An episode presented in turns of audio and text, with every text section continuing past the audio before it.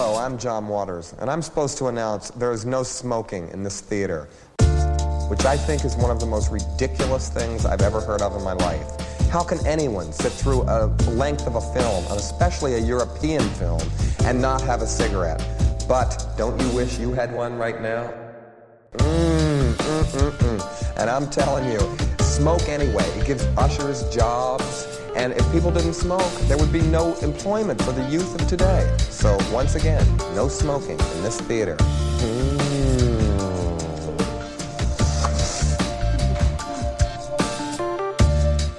So what what was the name of the platform?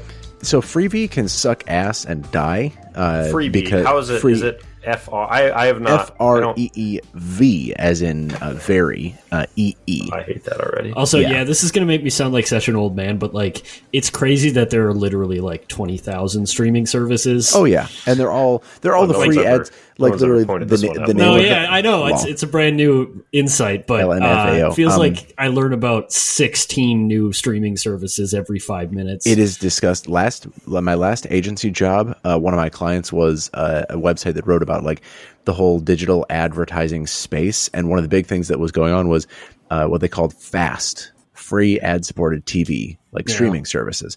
And once I became aware of that acronym, I started identifying them one after another, and there are conservatively like two or three dozen that people actually like upload con- content to and content Oh, that yeah. can be streamed on other excuse me streamed on other platforms and they just throw it here as well because it's like oh if you don't want to pay for it you'll be bombarded by advertisements Right. targeted to you uh, and it's the most annoying thing also, like, it's like seven ads in a row on most of those. It's like literally seven 30 second ads. There was- and it's the same ones every there time. was a, a moment especially on Tubi where I'm like okay at least with a TV Yeah. show it's paced like that where I can you know I can go up and go to the bathroom or something. With streaming, you know, shows that were made for streaming, it's a little harder to justify. Oh, in the middle of you know an episode of I, I don't fucking know. Peaky know Blinders. Peaky Blinders or He's in Ozark the or something. of shooting somebody on a dock. Sure. you know? Right, there's no good He's- place he's for doing that one- You took, uh, you took me whiskey money. You'll That- pay for this one. He's doing that one insane scene that's just him holding a gun to his head and screaming in a And field. in the middle of it, it's like, uh, "Hey, do you Yeah. need better toilet paper? It all is Do toilet paper, bad?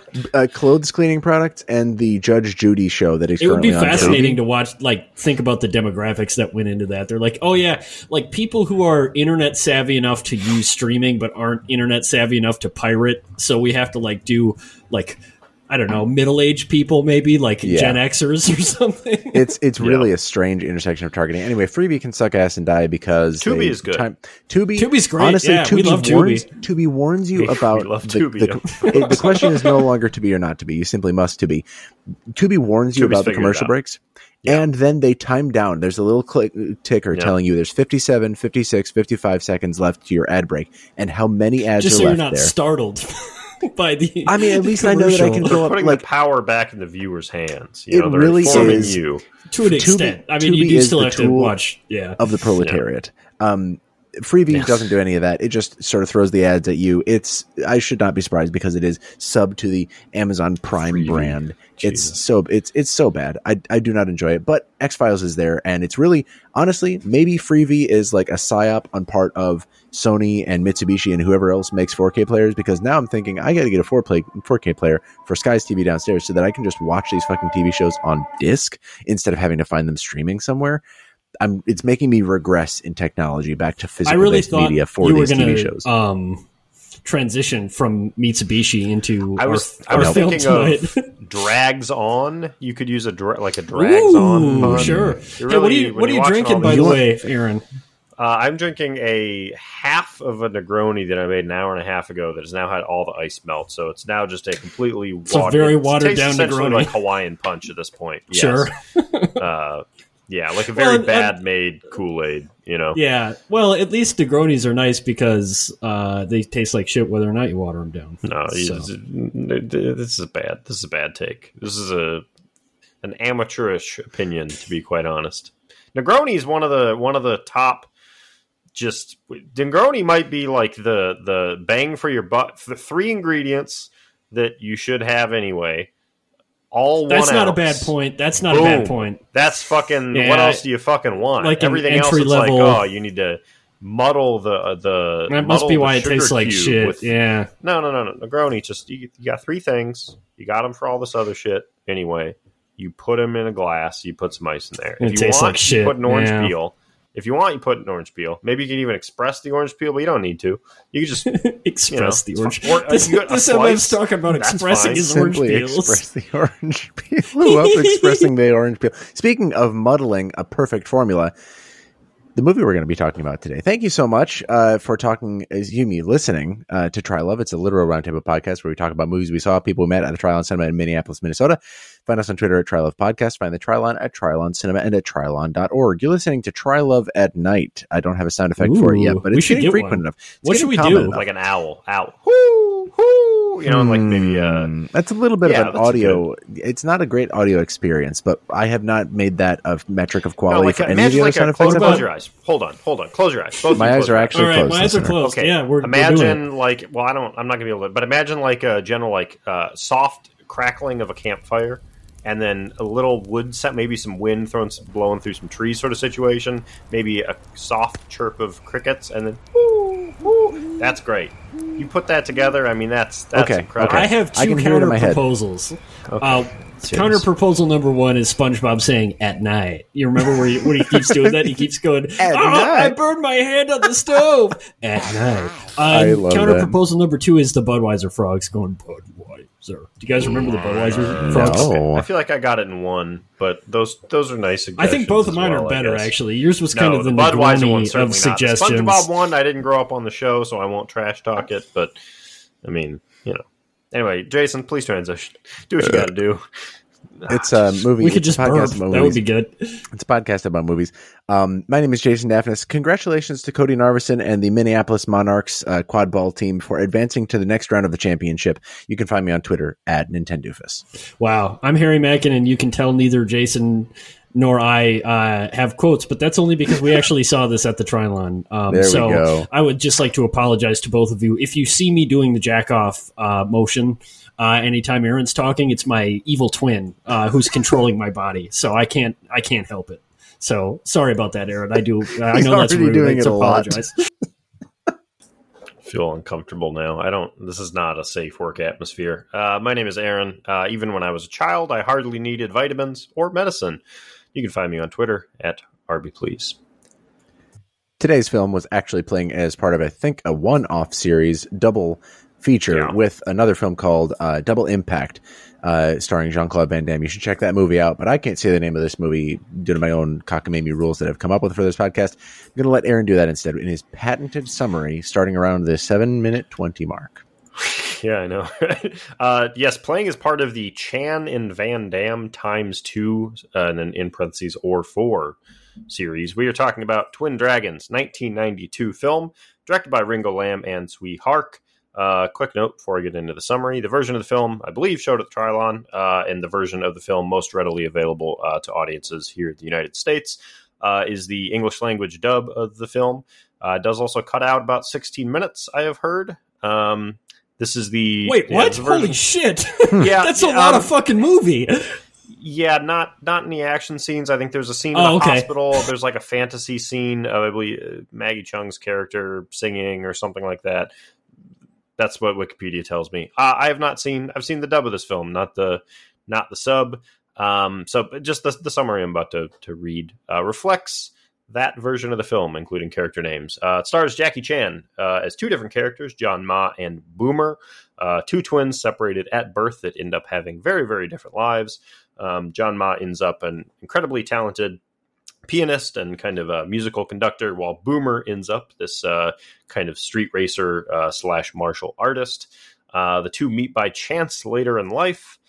And, uh, you know, um, things kind of spiral out from there. It's a comedy of errors, folks. Uh, quite literally, some re- a real Shakespearean film, you could say. Uh, Maggie Cheung plays Barbara. Right down to the strange bedfellows, how how people are constantly sleeping with the wrong right. person. That's a big Shakespeare thing. the the play comedy of errors is about two sets of twins that get get all mixed up so that that's i mean there's real real artistic roots uh, to the film twin dragons uh, Nina Li Chi plays tammy and teddy robin plays tyson.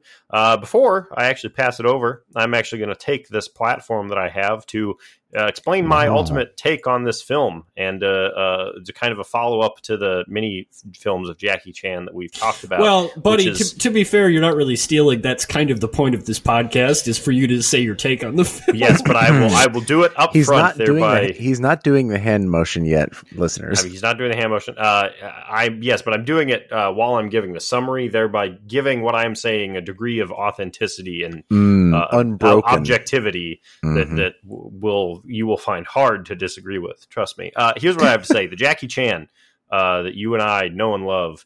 Uh, uh, can be defined by something that I would like to call the Jackie Chan nice guy asshole complex, Mhm, which states mhm, that every single Jackie Chan film operates by having Jackie Chan exist on uh, one end of a spectrum, which is how nice of a guy somebody is versus how big of an asshole somebody is. And Jackie Chan is either the nicest guy in the entire film or the biggest asshole known to man. It- it's and sort of no like in between. Jackie Chan's public persona versus Jackie Chan, the man in private. on either Yes, Jackie Chan. Jackie Chan is either like uh, the foreigner traveling to the United States and observing the uh, bigoted and kind of ignorant uh, uh, kind of you know attitude and, a la Rumble in the Bronx. of his.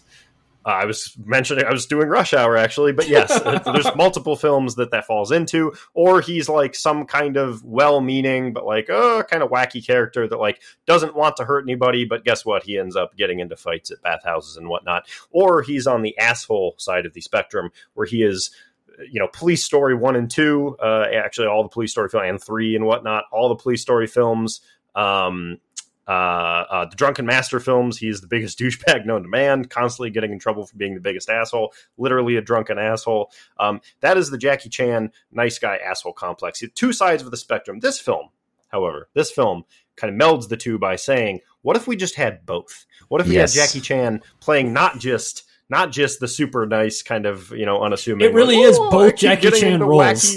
Yes, yeah, that's a They- really they good point, said, actually. We I- could just we could just shoot the same scene, Yes. same camera setup. Jackie Chan, we just shoot him twice, acting against himself, and one is the nice guy and one is the asshole. And It's you almost can like- film gold. You can love him and hate him because there is no him. It is them. That's obviously, right. it's so beautiful. I know. Um, Jack Mon Boomer, the two, I- the, the two. the, the duality of man. There's, I, I do want to call out one. I remember, like, I'm glad you brought this up because I remember saying this about Drunken Master, like the original, not Return of Drunken Master, the one that everybody knows and loves, but Drunken Master, the 1978 original in that series. I remember saying, like, in my Letterboxd review that I pulled up because I had this point that, like, unrepentant shit heel is just not a flavor of Jackie Chan I like. I hadn't considered that he's always part of a spectrum like it's not it's not what like if if he undergoes some change and becomes like he finds a synthesis there. I, I i get that. I love that. You love to see growth in a character. I don't think that in drunken master or in this it really gets there but it's like like more specifically to your point i also left the movie thinking like on a different you know different axis but same spectrum i think there is Jackie Chan, like the guy who punches and looks cool, get like punching, and Jackie Chan, the guy who makes it really funny by taking a punch once in a while. And it's like this movie, in a weird way, I think is almost fun commentary on that, where it's like instead of having it be one guy, which is the magic of the guy, we're going to have it be two guys. Consider what you've miss- been missing this whole time. We're going to like separate those two men. We're going to make the one who gets punched, the nerd, the, peanut dweeb, the lovable hate. Finally Exactly. being put into one sandwich. In fact, being separated from two Yeah. heads, it's like the like Kind of the I- I just- opposite, right? Until the end, when the sandwich comes together, right which i just think is a, yes. fa- like a really fun fantastic idea I, I was to preface one of my points about the movie I was not on board with this movie until about maybe halfway through. Uh, we can talk, Which is kind of crazy, why, but all right, yeah, that's fine. Go ahead.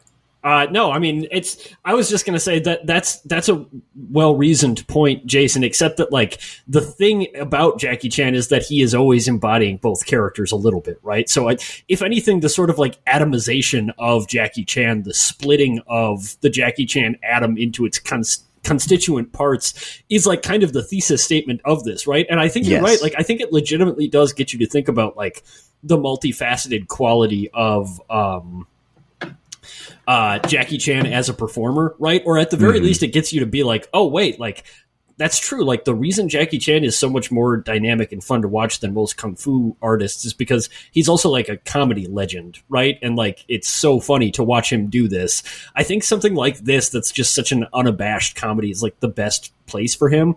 Um, I would like to say though that there is one corollary. I technically generally agree with uh, Aaron in that the unrepentant asshole Jackie is the best one, but uh, hmm. there's the weird corollary where um, Jackie Chan also starred in a lot of movies um, in the 80s and 90s, uh, and in particular in uh, Hong Kong movies, in which the archetypal trickster, sort of like rascal character, uh, is also often like kind of rapey in like a funny, cute way. it's it's not unlike the the uh, R C three PO and R two D two characters in uh, Kurosawa's Hidden Fortress, Hidden where like Fortress, they're yes. they're super It's funny played off for like half an hour, and then it's like, hey, like there's like a Oh, whole no. scene where they like are Yes. trying to assault a sleeping woman, and it's like, oh, this sucks actually really bad.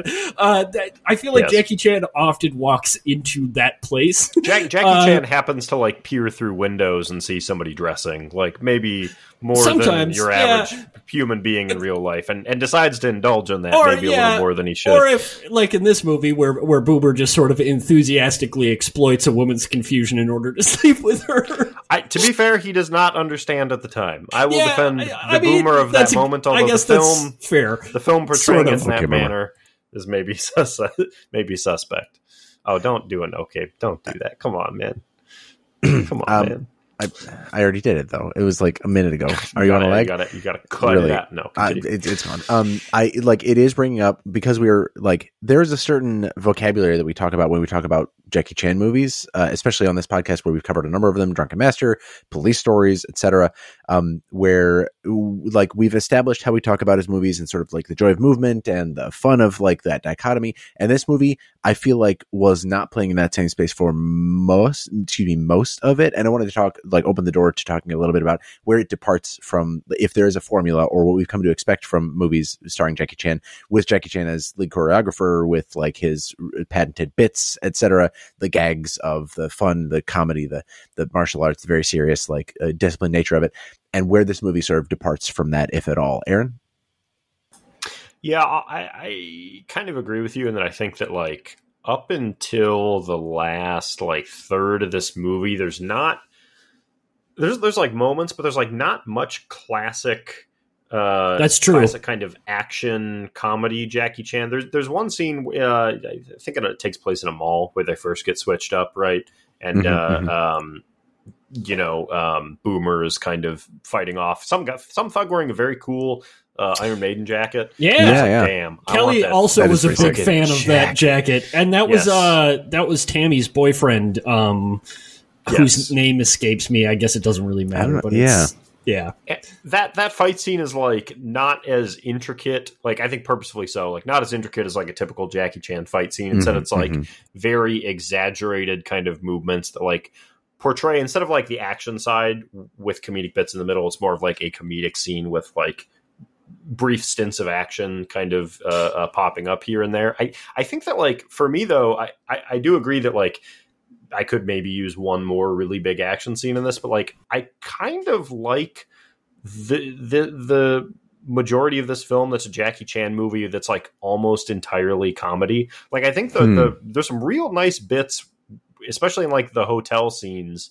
uh, with like the bathtub and like you know him hiding in the TV stand and whatever that like is very goofy and kind of silly, but like I kind of can't help but chuckle during those scenes. Like I do like that version of Jackie Chan, which like I feel like you don't actually get that much. Most of what you get is action movie Jackie Chan with like bits of comedy, maybe right. here and there. He's he's an action star first and a comedian second, right? He's Whereas like Buster Keaton Jackie Chan. yeah, here, you know what I but mean? like, yes, but he's fully like on some like, oh, I'm actually one of the great comedic like players of my time And in this movie. Oh yeah, absolutely, he is. He's one of the best to ever do it. Right? I mean, pretty inarguably, I think. Mhm. Um, yeah, I think I I really like that summary where it's like this is a movie that is straight up just a comedy until it becomes a comedy action movie. Uh, it does so surprisingly well, though. Again, when you have Jackie Chan uh, how are you going to not do that? Um, this is the the second. I think it's pronounced Sweehark. I'm sorry if I get that wrong, um, but uh, that's the this is the second of his movies that I've seen. I've also seen Green Snake, which is a movie I love and is actually very similar. And so I think that like there is some. Um, there's some overlap there, or at least we can credit Sweehark a little bit as sort of a comedic master, just in the sense that like I think that the the reason there are two reasons why the comedy in this movie works so well for me. Um, first, first is like a little bit more obvious, and it's just that like Jackie Chan's really great comedic actor, but also like um, Nina Lee Chai and Maggie Cheung are really really good in this movie in supporting roles. Like they they have a really great physical comedy presence. Maggie Cheung in general is like a great facial comedian. I think um, in, in sort of a way that's overlooked, right? Because she's so beautiful and often plays more dramatic roles. But like, uh, it was super cool to see her in this movie after seeing her, um, remembering that she was in the first two police stories, right? And understanding that this is kind of a reunion for she and uh, Jackie Chan playing a similar role as yeah, the, especially the first police story. I, yeah. I find. Um, maybe thanklessly, but but also she does yes. a great job with it, right? Um, and then the second part is just that like, and this is the sweetheart uh, um, like English that's put on this ball, I think a little bit, which is that um, the comedy in this movie is so ridiculous and so like fever pitch the entire time. Like every single joke in this movie, like the bathtub is a great example. Where like you think that you've reached the sort of climactic punchline, and then there are just like 16 more punchlines, right? Like every joke goes on like longer than it should, but mm-hmm. to to a point where like you start it starts to lose you and then it breaks on through to the other side and like becomes funny again. And I just think that like the reason the comedy in this movie works for me so well is because of its like total commitment to its absurd um hilarious premise, right? Where it's just like hey like like what if we just totally unashamedly just sort of like made every single joke we could think of out of this premise, and we trusted Jackie Chan and Maggie Cheung um, and uh, Nina Lee Chai to sell it because we know that they're going to be able to sell it. Um, and honestly, it works. Like I, I was laughing my ass off at this movie in the theater, and and so was everybody else in the theater too. I think it was a really rowdy, um, great crowd to see it with. It was a really great crowd movie, I thought, mm-hmm. and I, I think that like it's just it's sort of like this is such a silly movie and such a dumb movie that uh, it can be easy to dismiss. But I think there is something really like like really smart about the way it does comedy, just in terms of like total commitment in a way that I really like. Like it's just such a yeah. cartoon, you know.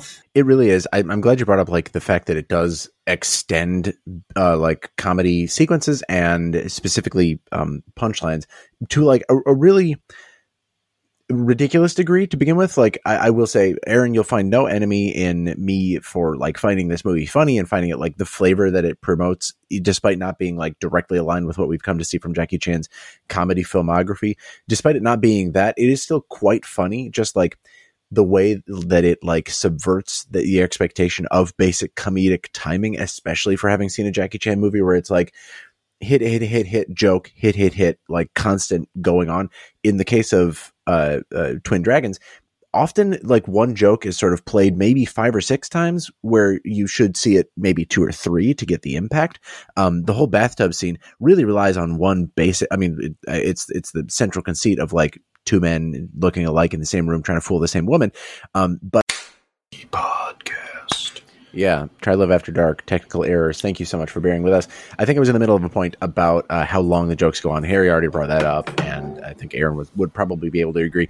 I guess my perspective on that is that after the first, uh, the only reason I bring up, um, actually, hmm, I hope that it's actually catching the right source of my audio. This is not pertinent to the podcast.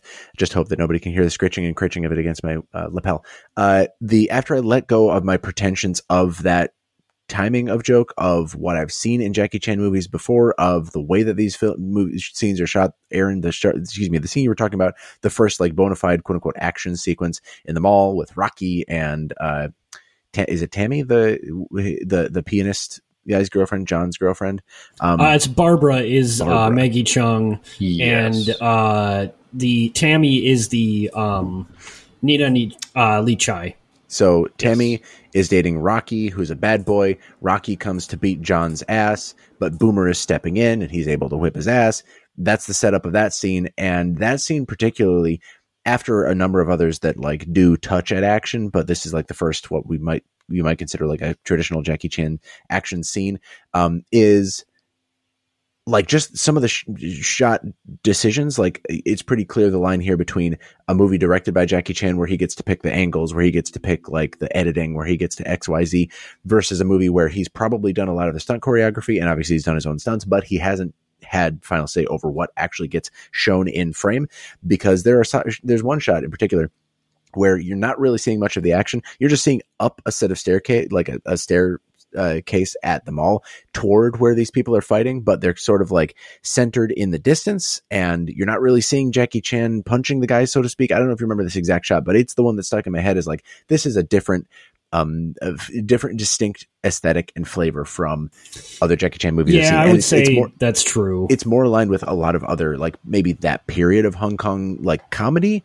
and sure. maybe even action comedy, but it is not uh, in the same vein. So once I, but here's the thing: once I let those drop, and it did take me till about half the movie, I was just conflicted about the whole thing because I was laughing at some of the jokes, but I was really confused as to why they were choosing to shoot them certain ways. Once it hit there, then I was able to just drop everything. This is just uh, the, and uh, like Harry was saying, personally, I know that I laughed at a single joke, the hardest that I've ever laughed at the Trylon.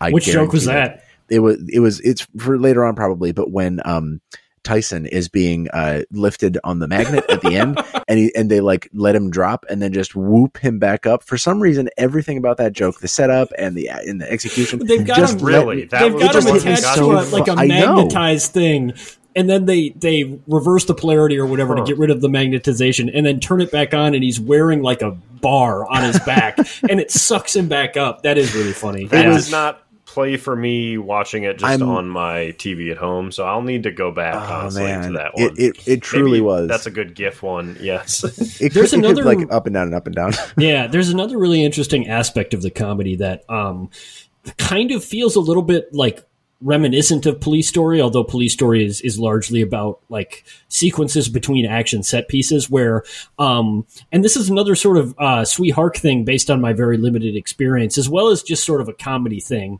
um, where uh, I've been watching a lot of The Simpsons lately, for instance, and one thing that The Simpsons does so well is, um, though there is an ostensible plot to uh, every episode, there are so many jokes, and they go so far to make jokes, including to like cutaways and flash forwards, flashbacks, that like it doesn't really feel conventionally narrative driven the way that a lot of like other um, like comedic shows, at least modern comedic shows, uh, do. It's better than those shows, are like arguably, I would argue.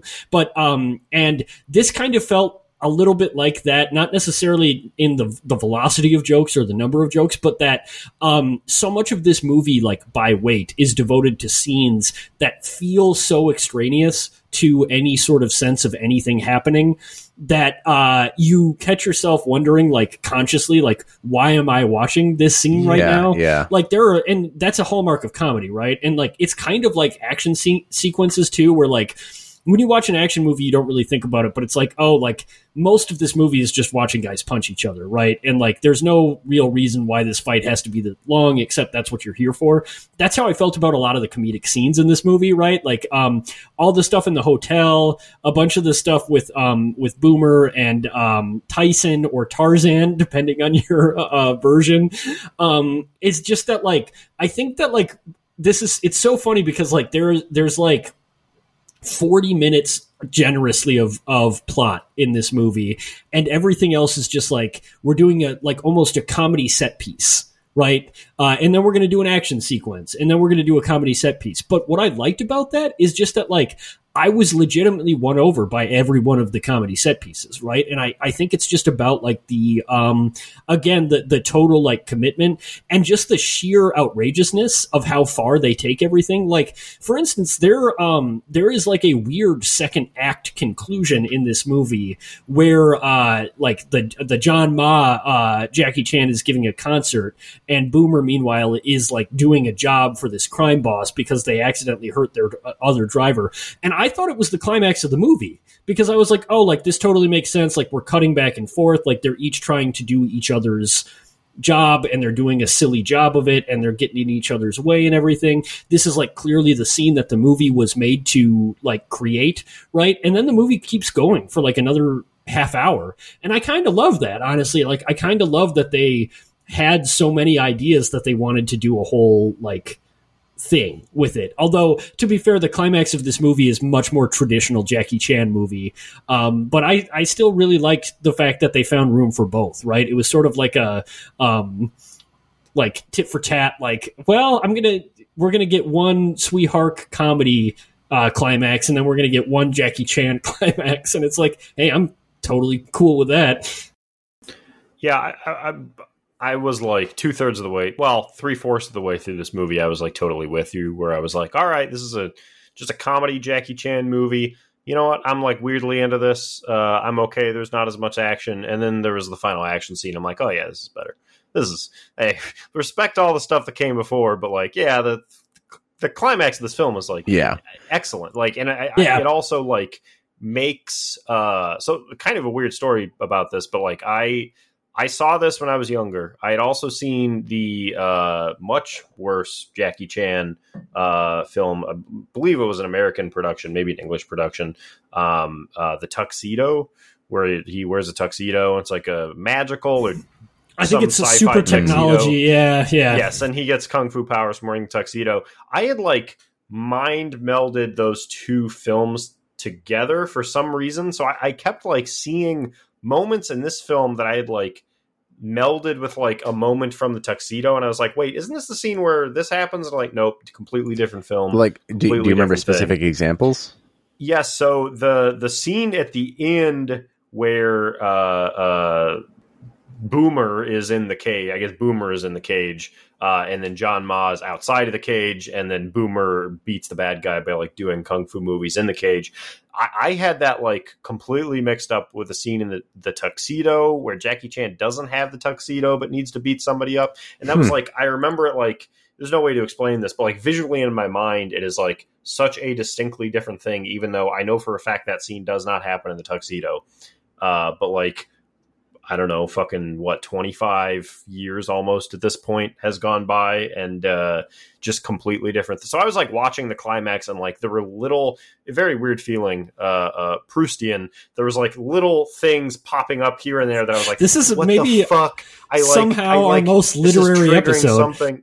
I know it was like triggering something in the, the deep dark recesses of my mind that I had like seen probably exactly once 25 years ago uh, and had also confused with something I saw just maybe 20 years ago. Um, very weird feeling. that what feeling is so wild because like when it happens no matter how sort of like um trivial the discovery it is it feels like you've unlocked like the secret of your childhood for like a second you're like oh i understand everything now it's like you know what i mean like all the puzzle pieces finally come together and it's like this was the bit that i was missing and then like three seconds later you're like no what were you like what are you thinking what are you talking That's about not, But- that's not the right thing at all. yeah, and, or it's just like, what do you mean? Like, like this It's- this Jackie Chan movie did not Yeah. influence you or something, but it's like in that second, it's like, holy shit! Like, I I just saw my entire life. Like, I have all of my memories Yes. now. I'm So, perfect. like, Pr- Proust would like go off on paragraphs about how like that sort of recollection is like some sort of deep key to you know him eating like cereal is like Right. giving him fl-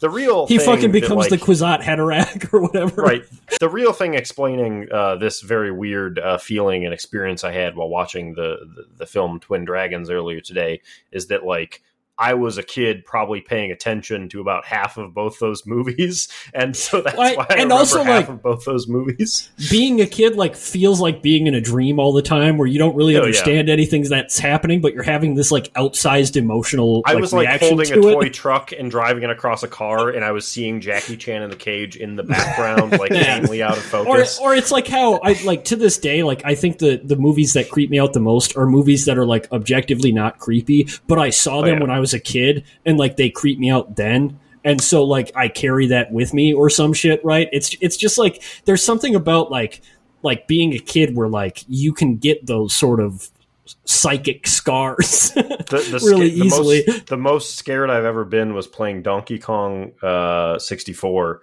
on the N64, and I was uh, Whoa. playing. I think D, I think Donkey Kong. If you use his gun, you can get the scope thing, or you know where you, you like sniper rifle view it, The you, like, coconut see down gun, the yeah. scope. And uh, one of the B enemies just all of a sudden just like went like. Just like right, just immediately Oh, no! and like and eclipsed the entire field of view of That the does sound scary as fuck, And be as a kid, I was like, "This is the scariest thing that has happened to anyone." This is the number one. Like, I didn't even know they existed.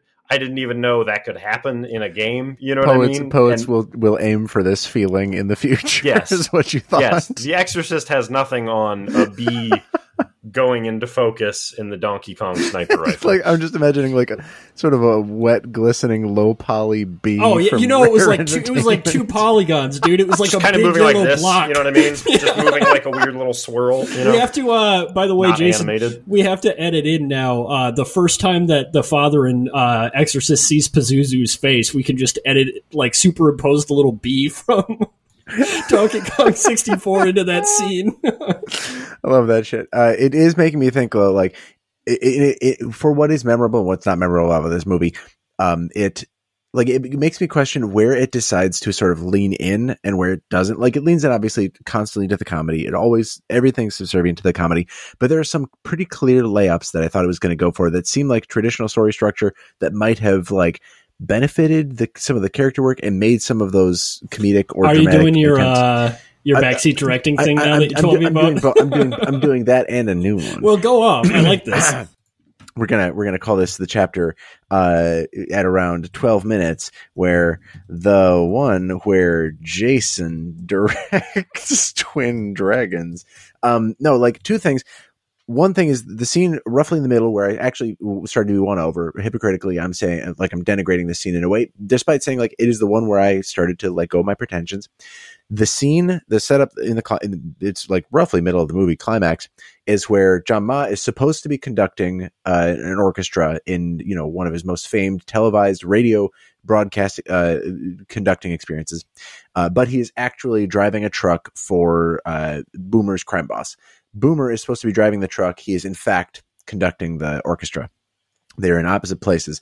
They have radio capability. They are broadcasting the concert and presumably police blotter is uh, following the the trail of the crime boss's truck because there's an entire police chase my my presupposition here is that you can make this and what what plays out is what Um, my film presupposes what- is what what what actually happens is John Ma uh, manages to just scrape by here and there by um, accidentally falling out of the truck at the right time and just not stopping, etc. He sort of fumbles his ass way through it. So does Boomer, but he, Boomer does so by just like sort of almost falling over and flipping around the stage and doing all sorts of goofy shit in the crowd to like emphasize, oh, conductors really don't do anything; they're Yeah. just waving a wand. also right? perfect example of the kind of joke that really shouldn't work because Yeah. of how silly and stupid it is but like the sheer commitment that both the movie and jackie chan himself has to it made it really funny Just- to me new tiers of like, okay, so it's going to work that he's leaning backward and sort of trying to gain his balance, and that works like a conducting wand.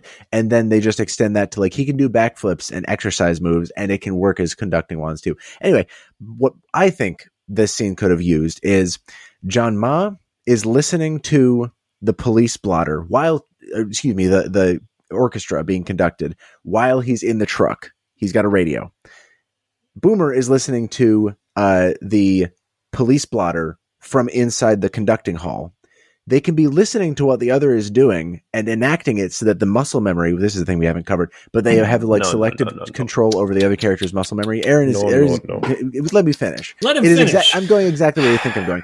I'm cooking, but I'm cooking like rice. You know exactly not what I'm making and where I'm You going know, here. you're burning toast. Now, now, now, Let him now, cook. Now, Jo- John Ma can conduct with his right hand, and that No. guides Boomer to correctly conduct the piece because because John Ma knows this inside and out. He knows it back and front. Now, Makes Boomer.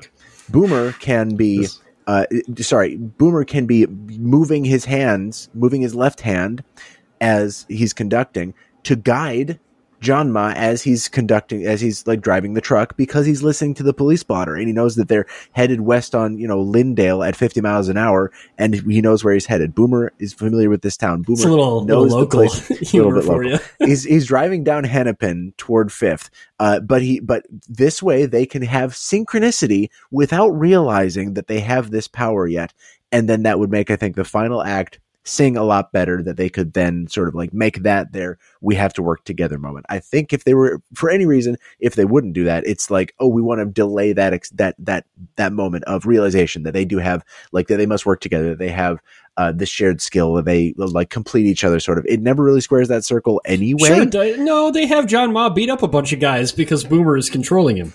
right but that's one way like John Ma has John is Ma has no skills, dude. Jama Ma He's is a able to loser. contribute No, no, nothing no. but his We- body we- there Harry, and He's just a we sock to- puppet. we need to destroy this man. You I smash mean, this Is, man. you you just con- consulting firmed this move. You've just like I hey, figured out the mathematical way to make this film work. No, here's here's better. the fucking here here's the here. I was going to make this point, and then you just said something in opposition to the point, and so now I really got to make this point. This film represents a type of humor that is literally impossible in in live action uh, cinema these days. That the the sense of humor here relies on a a logical leap from the audience that films are simply unable to do. Even what I don't even know what the comedies are. are I, Bottoms, I guess, is coming out, and that, that supposedly that's very funny. It's supposed right? to be really I- good, yeah. I've, I don't know. Yes, I would love to go see Bottoms.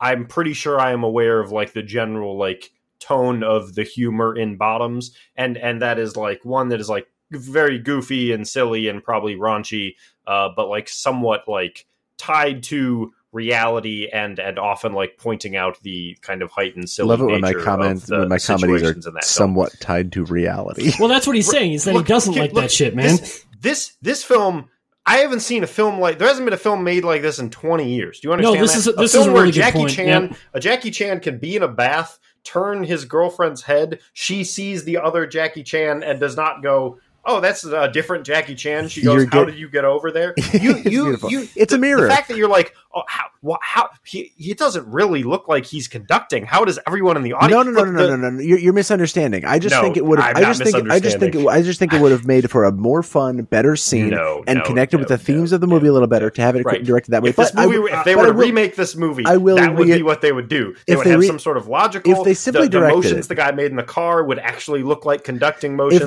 they if they directed this movie again today, it'd be like Chad Stahelski, and it would just be garbage. I think. But but, but What's wrong with again, again, I will remind you before before I get my butthole torn open even further here. Mm-hmm. I like liked this scene after watching it. I enjoyed this movie Yes. more after Yes. accepting that this In the scene was not you're what I wanted it to be. I still it. think that that would have been a better scene had it been. But the fact that it wasn't set my expectations for the rest of the movie really made me enjoy it Thi- way more.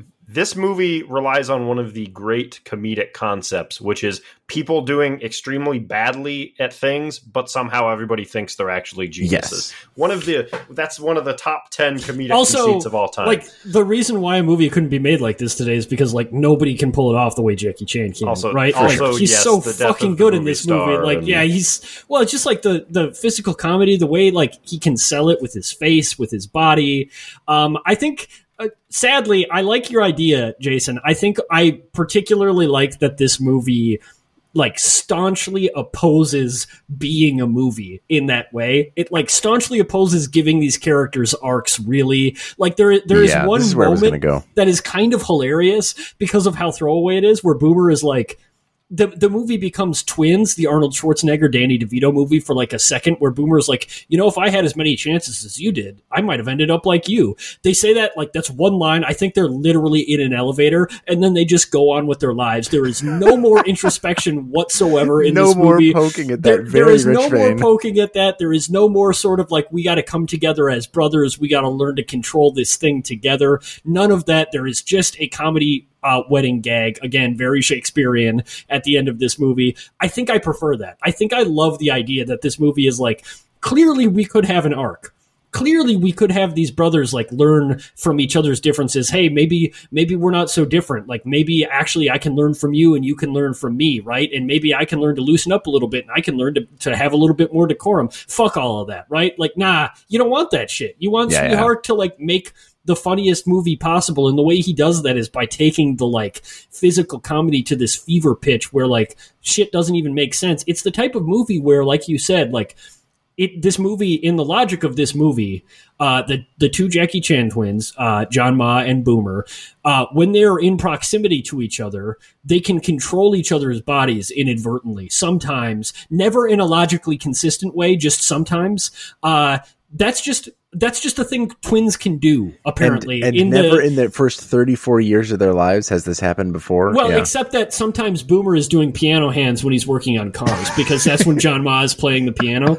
But it's just like that's never explained because fuck it. Like like what do you like what do you want? You think the explanation's going to be funny? I think i kind of agree with aaron where it's like i think the modern movie there would be like there would be like a scene where like these two like in the hospital scene which is a really funny scene because of like the baby goes flying out the window and lands in like a drunk's like uh baby stroller and the, there's a bunch of bottles in the baby stroller and she's just like well this is my baby now um which again, this is basically Danny DeVito and Arnold Schwarzenegger and twins. Uh, if both of them were just Jackie Chan, but um, I love that like there was never like a, a wizard that made them connected or some shit, right? Like and similarly, I think I think the fact that this movie is just like ah fuck it, like we did our actual climax which was the scene we just described. But like, we also need to have Jackie Chan beat up thirty guys, uh, and we'll we'll sort of throw John Ma into that scene uh, and and our other character too. They're not really going to do much, but they'll be there, and it'll be pretty funny that they're there. And we'll find a bunch of funny set pieces, right? Like we'll we'll take them to this uh, car factory that somehow like the car is being tested in the rain, the car is being tested in like superheat. Uh, one of the funniest jokes in the movie to me was the whole crash test dummy thing. Um, mm-hmm. Percent chance of survival with and without a seatbelt, unbelievably funny. Um, and it's just like I don't know. I just like, I, yeah. D- did this scene need to exist? Does it really make sense? No, not really. Did the movie actually kind of end before that scene? Sure, but like, I don't, I don't care. I wanted to see it, and like, I got yeah. to have it all. It's like a real have your cake and eat it too movie in some ways. You, I think both of you got where I ended up just earlier. Like, it just came to you quicker, and I was I don't know, hoping for, expecting uh, some like something more in line with what I was used to from Jackie Chan movies. Having seen a good dozen or so, or more, probably more like two dozen movies of his at this point. Um, but I think it does still get at like that the whole concept of where it decides to lean in, like you were saying, Harry, um, in, in this particular instance of like they could like go for the clear angle of what these two people advantaged or disadvantaged by their condition uh, were able to achieve in life and then they just don't? Simply yeah, like, they don't? There's, they literally just like faint at a nature versus nurture thing and then just exactly. never bring it up. It's so funny. It's never, almost like an in-joke right? They go a little bit further with uh, the other thing that i was going to bring up and this is my last point is um, between tammy and uh, Barbara, they are like Barbara is sort of she's a dancer at a club. She is not of you know she's not white collar. She's not of the bourgeoisie. She's street she's, smart. She's street smart, but she's not wealthy.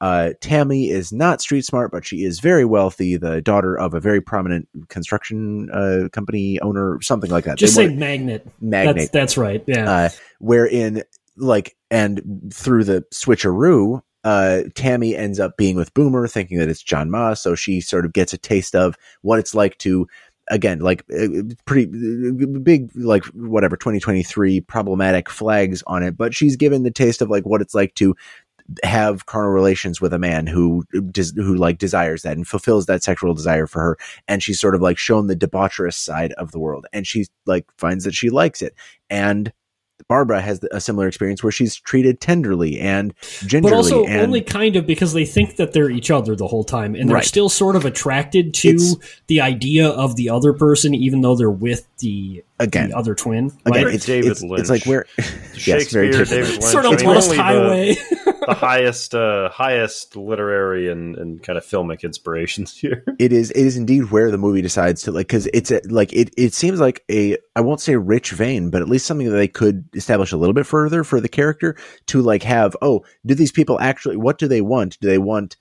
You know something that is aligned with their with the social order they're part of? Are they looking for something more or something like just different out of their lives? Have they just been shown this through like the way that this man has entered their lives and seemed to change on on command? Again it's not a thing that like a comedy movie would need to lean into a whole lot to make an impact but it feels like a thing that they could have without losing much Right. and while gaining even just a little bit and they almost would have lost nothing. And yet this movie instead of that leans just into okay so we're going to have this mostly funny sequence with Maggie Cheung and a very very funny sequence with uh, I'm forgetting the, the actress's name, but the woman who plays uh, Tammy with, with the bathtub scene, which we can all agree is like one of the funniest in this in the movie. Um, where like it, it is ends up you understand the concept, you understand the conceit through the visual storytelling we've done, and now we're going to end it with a big old punchline, and then we're going to move it to the next It insists upon being just about the jokes, Yes. right? It, it's just like, yeah, you know what these characters are. We did a good enough job of establishing them. We're going to use them for jokes now, and you're going to like Mhm, that. Not mhm. character arcs, not anything like that. Uh, by the way,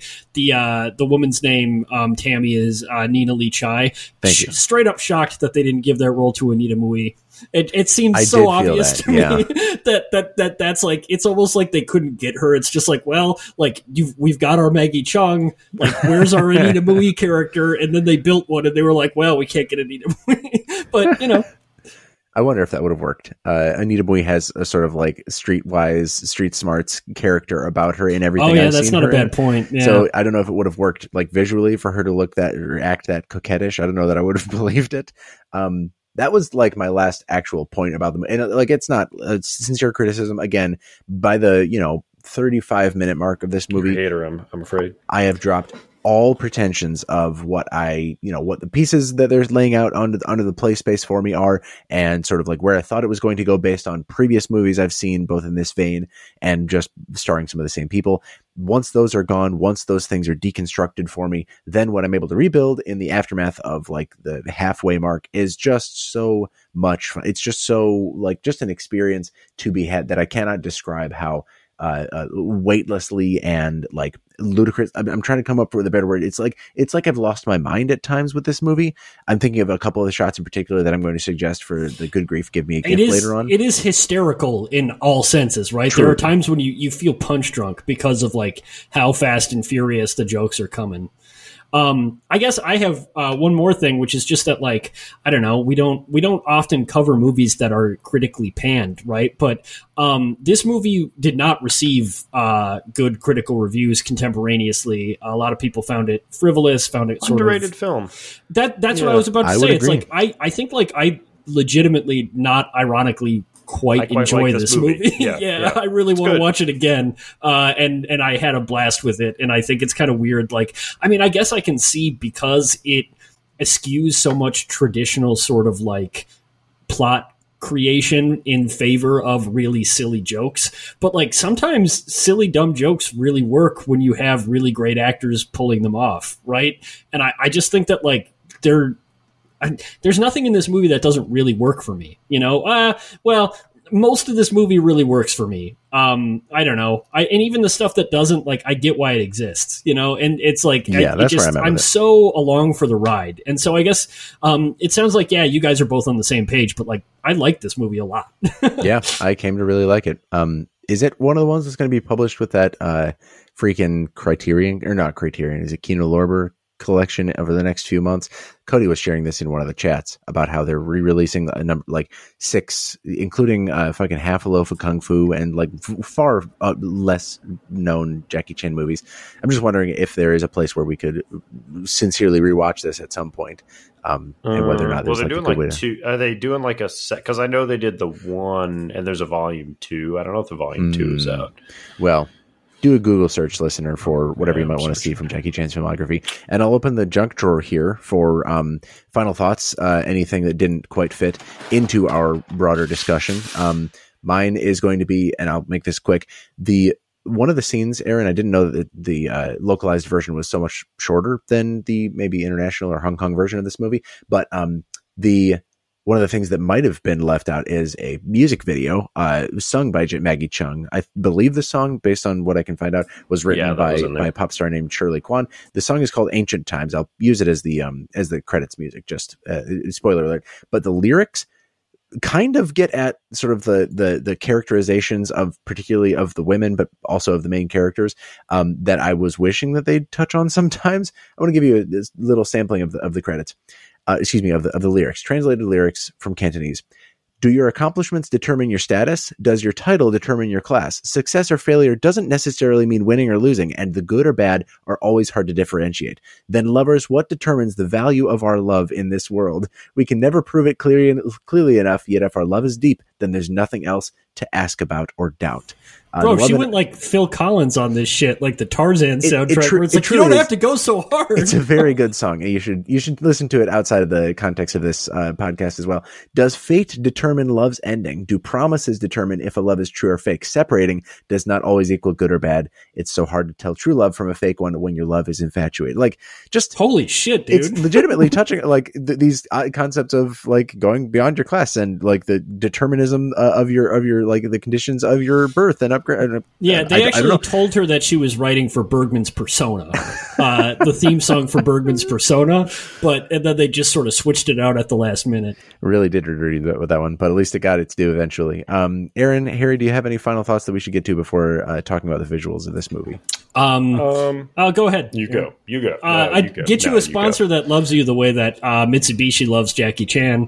Mitsubishis yeah. are again, all over his motherfucking movies. They're everywhere. it's so funny. Trashed. Often yeah. getting trashed, yes, but but still. Um, let's see. Uh, I don't know that I have many more drawer thoughts. Uh, the maybe this is better saved for the uh, good grief give me a gif but i was waiting for like the one sequence of really awesome uh, like stunt prop comedy uh, action in this movie, and there's a moment where um, Jackie Chan is fighting with a guy, um, and there's like a toolbox full of wrenches, and he like keeps using his kicks and feet to, feet to like keep the wrenches away from the guy. And I, I really, yeah. I finally got it, and it was like, oh yes, okay, this movie is complete. I can die happy now. So shout outs to that. I was really, it was sort of like the. Uh, it was like the fridge sequence in Rumble for the Bronx, right? Where it's like it's it's always in the middle of an action sequence, kind of uh, understated. There's just one set piece that is like the coolest shit you've ever seen in your life. Yeah, yeah. Um, that was it for me this time.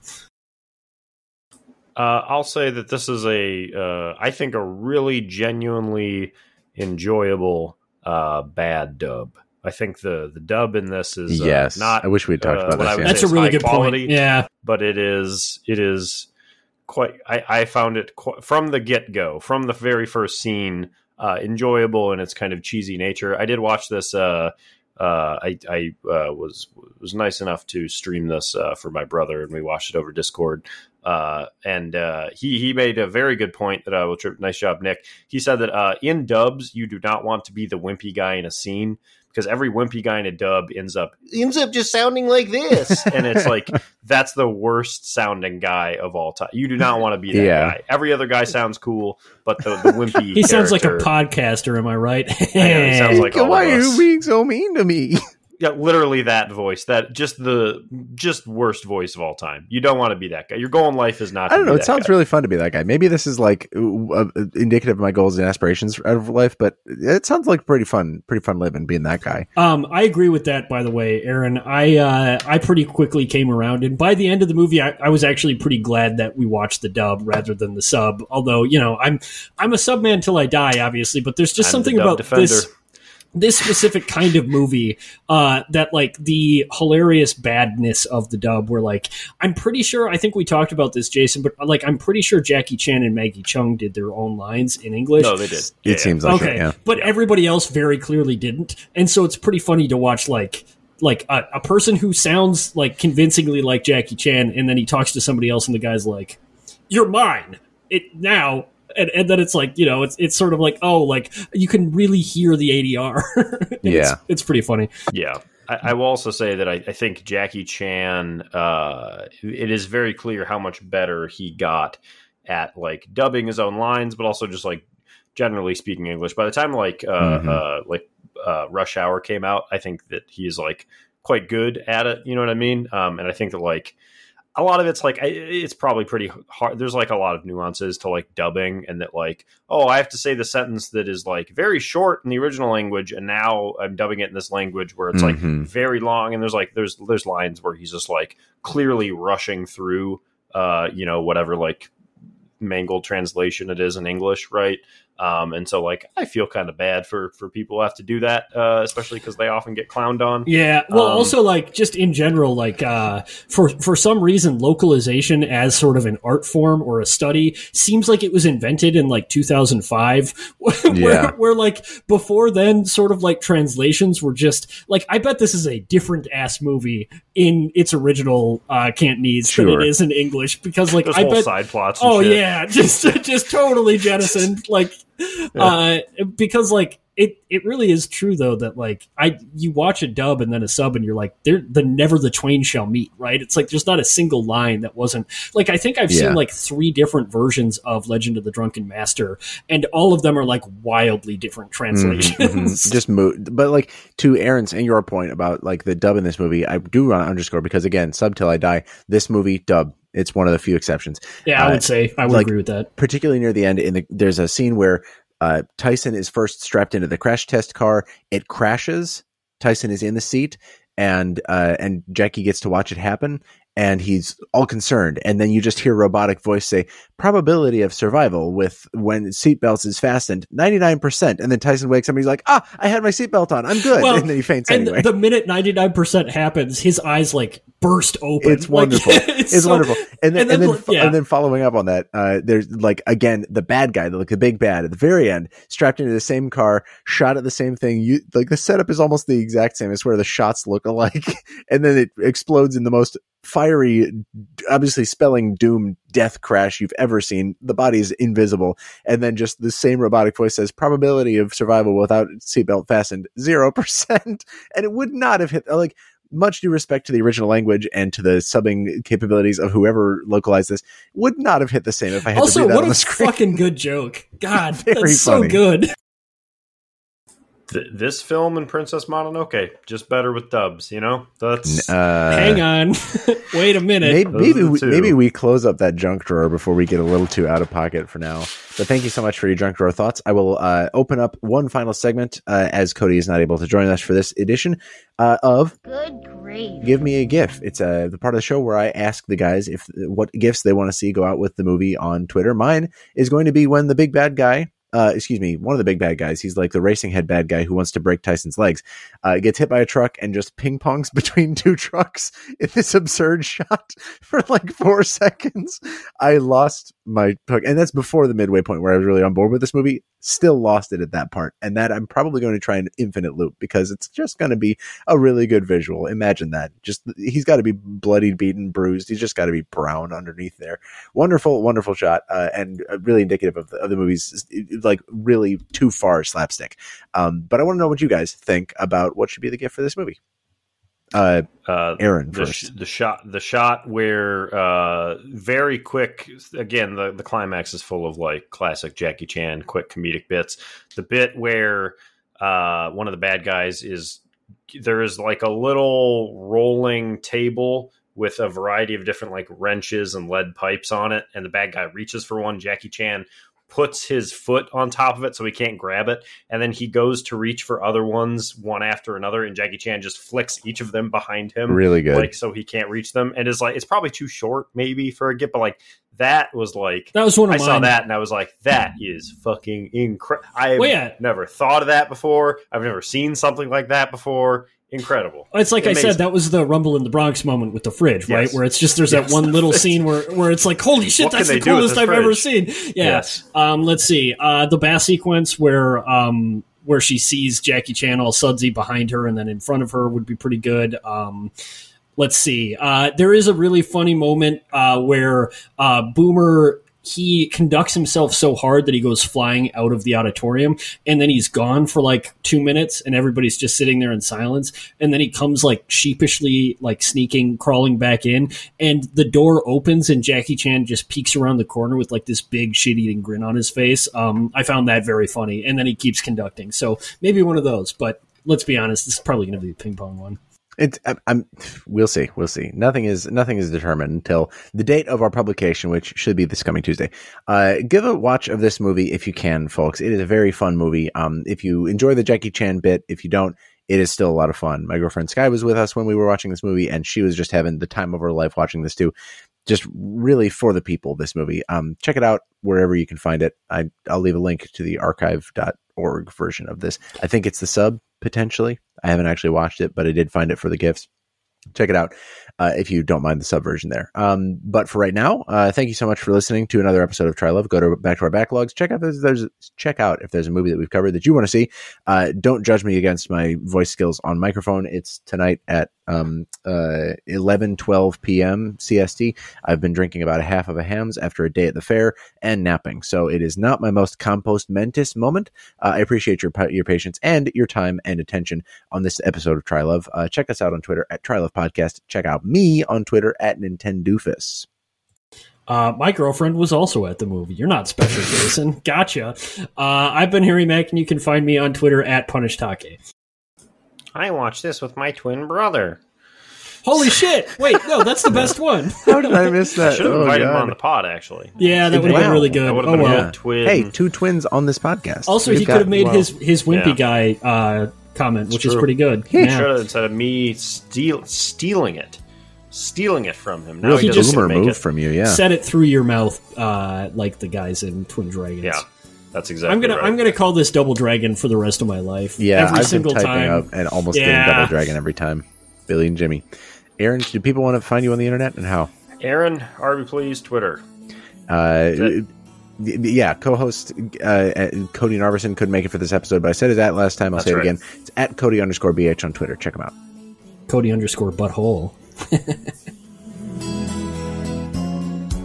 成敗未必分勝負，好醜正邪始終太難辨。情人在世間價值憑可定，縱使不可辨情清楚，若愛得深，不需多過，在你我梦里。心因心已无憾。每一天相聚同生，地老天荒，只需心切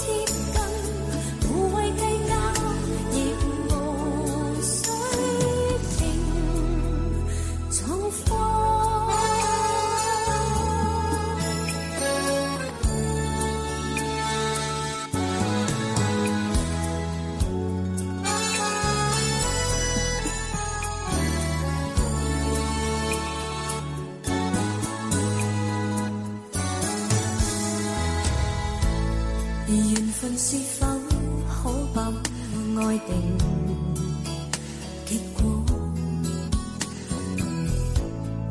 盟誓是否可把爱定去实？